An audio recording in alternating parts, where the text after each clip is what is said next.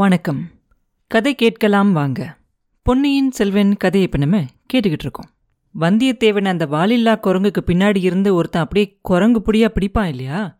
பிடிச்சதுக்கப்புறம் என்ன பண்ணுவாங்க? வந்தியத்தேவன் அந்த வாலில்லா குரங்கோட சேர்த்து கட்டி வச்சிருவாங்க. அவனுக்கு பக்கத்தில் சுவத்தில் மாட்டியிருந்த ஒரு கவரிமானோட கொம்போட சேர்த்து மணிமேகலையும் கட்டி போட்டுருவாங்க. அப்போ வந்தியத்தேவன் சொல்லுவான் மந்திரவாதி நான் தான் உங்கள் எதிரி. கடம்பூர் இளவரசியை ஏன் கட்டுறீங்க? விட்டுருங்க அப்படின்பா ரவிதாசன் அவனை பார்த்து பொறு தம்பி பொறு. நிறைய தடவை நீ எங்கள் காரியத்தில் நடுவில் நடுவில் குறுக்க வந்திருக்க. ஒரு ஒரு தடவையும் உன்னை நாங்கள் உயிரோடு விட்டுக்கிட்டு இருக்கோம்.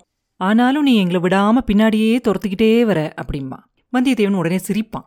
என்னப்பா சிரிக்கிற? வாலில்லா குரங்கோட சேர்த்து கட்டி பிடிச்சிக்கிட்டு இருக்கிறது உனக்கு அவ்வளோ சந்தோஷமா இருக்கா? அப்படின்னு கேட்பான் ரவிதாசன். அப்போ வந்தியத்தேவன் சொல்லுவான் இல்லை இல்லை. நீ சொன்னதை நினச்சி பார்த்தேன் சிரிச்சேன் அப்படிம்பா. நான் சொன்னதில் நீ எதை நினச்சி சிரிக்கிற? அப்படின்னு கேட்பான் நான் உங்கள் பின்னாடியே வந்துகிட்டு இருக்கதா சொன்னேன் இல்லையா? அதை தான் நீங்கள் என்ன பின்னாடியே துரத்திக்கிட்டு வந்துட்டு இருக்கதா கூட சொல்லலாம் இல்லையா? என் காரியத்தில் நீங்கள் குறுக்க வரதாவும் சொல்லலாம் இல்லையா? இப்போ பாரு நான் கடம்பூர் இளவரசியை கூட்டிக்கிட்டு ஒரு முக்கியமான விஷயமா புறப்பட்டேன். நீ குறுக்க வந்து என்னை இந்த குரங்கோட சேர்த்து கட்டி போட்டுட்டியே அப்படிம்பா. அப்போ மந்திரவாதி சொல்லுவான் ஓஹோ அப்படியா சமாச்சாரம்? உன் காரியத்தில் நாங்கள் குறுக்க வந்திருக்கோமா? சரி அப்படியே வச்சுக்கோ. ஆனால் அப்படி நடக்கிறது இதுதான் கடைசி தடவையாக இருக்கும். இன்னைக்கு மட்டும் நீ உயிரோட பிழைச்சிட்டேன்னா அதுக்கப்புறம் நீ எங்களை பார்க்கவே மாட்டேன் அப்படிம்பா. அப்போ வந்தியத்தேவன் கேட்பான் அப்படின்னா நான் உயிரோடு இருக்கணும் அப்படின்னு ரொம்ப முயற்சி செய்ய வேண்டியதுதான் மந்திரவாதி. நான் உயிரோட தப்பிக்கிறதுக்கு நீயே ஒரு தந்திரம் சொல்லி கொடு பார்க்கலாம் அப்படிம்பா. மந்திரவாதி சொல்லும் நல்லா சொல்லித்தரேன் இந்த மண்டபத்திலையும் இதுக்கு பக்கத்துல இருக்க அறையிலையும் என்ன நடந்தாலும் நீ இதை பார்த்துக்கிட்டு சும்மா இருக்கணும். எதுவும் பதட்டமா செஞ்சிடக்கூடாது. உன் உயிருக்கு எந்த ஆபத்தும் வராது அப்படிம்பா. அப்போ வந்தியத்தேவன் கேட்பான் என் மேலே உங்களுக்கு என்ன அப்படி ஒரு அபிப்பிராயம்? ஏன் என்னை கொல்லாமல் விட்டுக்கிட்டே இருக்கீங்க? அப்படின்னு கேட்பான் மந்திரவாதி சொல்லுவான் அப்படி கேளு. அது பெரிய முட்டாள்தனம் தான். ஆனால் எங்கள் தேவியோட கட்டளை அப்படி இருக்குது அப்படின்பா யார் உங்கள் தேவி? அப்படின்னு கேட்பான் வந்தியத்தேவன். இன்னுமா உனக்கு தெரியல? பாண்டிமா தேவி தான். பெரிய பழுவேட்டரையோட வீட்டில் இருந்துகிட்டு இருக்க வீரபாண்டிய சக்கரவர்த்தியோட வீரபத்னி நந்தினி தேவி தான் அப்படிம்பா. நல்ல வீரபத்னி அப்படிமா வந்தியத்தேவன். சி எப்படி சொல்ற பாரு நீனு? எங்க தேவியை பத்தி ஏதாவது சொன்னேன் அப்படின்னா உன்னை உயிரோடே விட மாட்டோம். ஜாக்கிரத அப்படிமா மந்திரவாதி. வந்தியத்தேவன் சும்மா இருக்க மாட்டான். மறுபடியும் பேசுவான். நீங்க இல்லையா பழுவூர் ராணியை பத்தி தப்பு தப்பா பேசுறீங்க? இன்னொருத்தரை கல்யாணம் பண்ணிக்கிட்டு புருஷன் வீட்டுக்கு வந்திருக்க ஒரு பெண்ணை பார்த்து வீரபாண்டியனோட தேவி அப்படின்னு நீதானே சொல்ற? அப்படின்னு கேட்பான். மந்திரவாதி சொல்லுவான் அதனால என்ன? ராமரோட பத்தினி சீதை. ராவணனோட வீட்டில் கொஞ்ச நாள் அவங்க இருக்கலையா என்ன? அப்படின்னு கேட்பான். அப்போ வந்தியத்தேவன் சொல்லுவான் ராமர் போய் சீதாதேவியை கூட்டிகிட்டு வந்துட்டாரு அப்படின்பா அவன் அப்படி சொன்ன உடனே மந்திரவாதி சொல்லுவான் நாங்களும் எங்கள் பாண்டிமாதேவியை கூட்டிகிட்டு போக தான் வந்திருக்கோம். அவங்க பழுவூர் அரண்மனையில அவங்களா எந்த காரியத்துக்காக இவ்வளோ நாள் சிறையில இருக்கிற மாதிரி இருந்தாங்களோ அது இன்னைக்கோட முடிய போகுது அப்படின்பா ஆஹா அது என்ன காரியம்? அப்படின்னு வந்தியத்தேவன் கேட்பான். கொஞ்ச நேரம் பொறுமையா இரு நீயே தெரிஞ்சுக்குவ. அதுக்குள்ள உன் வேலை ஏதாவது காட்டுன நீ மட்டும் இல்லை இந்த பெண்ணையும் சேர்த்து நாங்கள் ஏதாவது பண்ணிடுவோம் அப்படின்னு சொல்லுவான் மந்திரவாதி. இப்படி சொல்லிக்கிட்டே ரவிதாசன் என்ன பண்ணுவான்? அவங்க நிற்கிற இடத்துக்கு எதிர்பக்கமாக போவான். அவன் போக போகிறான் அப்படின்னு தெரிஞ்ச உடனே வந்தியத்தேவன் வேகமாக மறுபடியும் கேட்பான் மந்திரவாதி இன்னும் ஒரே ஒரு விஷயத்த மாத்திரம் சொல்லிட்டு போ அப்படின்பா ரவிதாசன் திரும்பி பார்த்து தம்பி என்னை மந்திரவாதி அப்படின்னு இனிமேல் கூப்பிடாத அப்படின்பா பின்ன உங்களை என்னென்ன கூப்பிடணுமா? அப்படின்னு வந்தியத்தேவன் கேட்ட உடனே முதன் மந்திரி அப்படின்னு மரியாதையோடு கூப்பிடு அப்படின்பா ஐயா நீங்கள் எந்த மகாராஜ்யத்தோட முதன் மந்திரியோ? அப்படின்னு வந்தியத்தேவன் கேட்க தெரியலையா உனக்கு?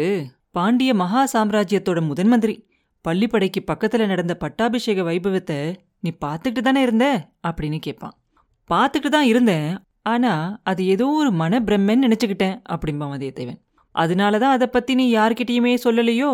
அப்படின்னு அவன் கேட்ட உடனே ஒருத்தர் ரெண்டு பேர்கிட்ட சொன்னேன் அவங்க என்ன பைத்தியக்காரன் அப்படின்னு சொல்லிட்டாங்க. நான் ஏதோ கெட்ட கனவு கண்டிருக்கணும் அப்படின்னு சொல்லிட்டாங்க அப்படின்பா வந்தியத்தேவன் மந்திரவாதி சொல்லுவான் ஆஹா அவங்க அப்படியே நினச்சிக்கிட்டு இருக்கட்டும். நீ வெளியில் சொன்னால் யாரும் நம்ப மாட்டாங்க. அப்படின்னு தெரிஞ்சு தான் நாங்கள் உன்னை உயிரோடு விட்டோம் அப்படின்பா அப்போ வந்தியத்தேவன் உடனே கேட்பான் மந்திரவாதி நீங்கள் என்ன உயிரோட விட்டதுக்கு அது மட்டும்தான் காரணமா? அப்படின்னு கேட்பான் வேற என்ன அப்படின்னு நினைக்கிற? அப்படின்னு மந்திரவாதி கேட்ட உடனே உங்கள் ராணி எனக்காக சிபாரிசு செய்யலையா? அப்படின்னு கேட்பான் வந்தியத்தேவன். அதனால என்ன? அப்படின்பா மந்திரவாதி. அப்போ வந்தியத்தேவன் சொல்லுவான் இப்பயும் அவங்களோட சிபாரிசு எனக்கு கிடைக்கும் அப்படின்பா கிடைக்கிற வரைக்கும் பொறுமையாயிரு அப்படின்னு சொல்லுவான் மந்திரவாதி. மந்திரவாதி உங்க ராணி என்ன அவசரமா கூட்டிட்டு வர சொல்லி இந்த கடம்பூர் இளவரசியை அனுப்பி வச்சாங்க. அதனால தான் நாங்க ரெண்டு பேரும் ஒன்னா வந்தோம் அப்படின்பா வந்தியத்தேவன். அப்ப மந்திரவாதி சொல்லுவான் அப்பனே ராணியோட அறைக்கு வரத்துக்கு வேற வழி இருக்கே. இந்த வழியில எதுக்காக வரணும்? அப்படின்பா வந்தியத்தேவன் சொல்லுவான் அதை பத்தி உன்கிட்ட நான் சொல்ல வேண்டியதில்லை. ராணி கேட்டா சொல்லிக்கிறேன் அப்படிம்பான் அப்ப மந்திரவாதி சொல்லுவான் ராணி வந்து கேட்குற வரைக்கும் பொறுத்துக்கிட்டுரு அப்படிம்பா.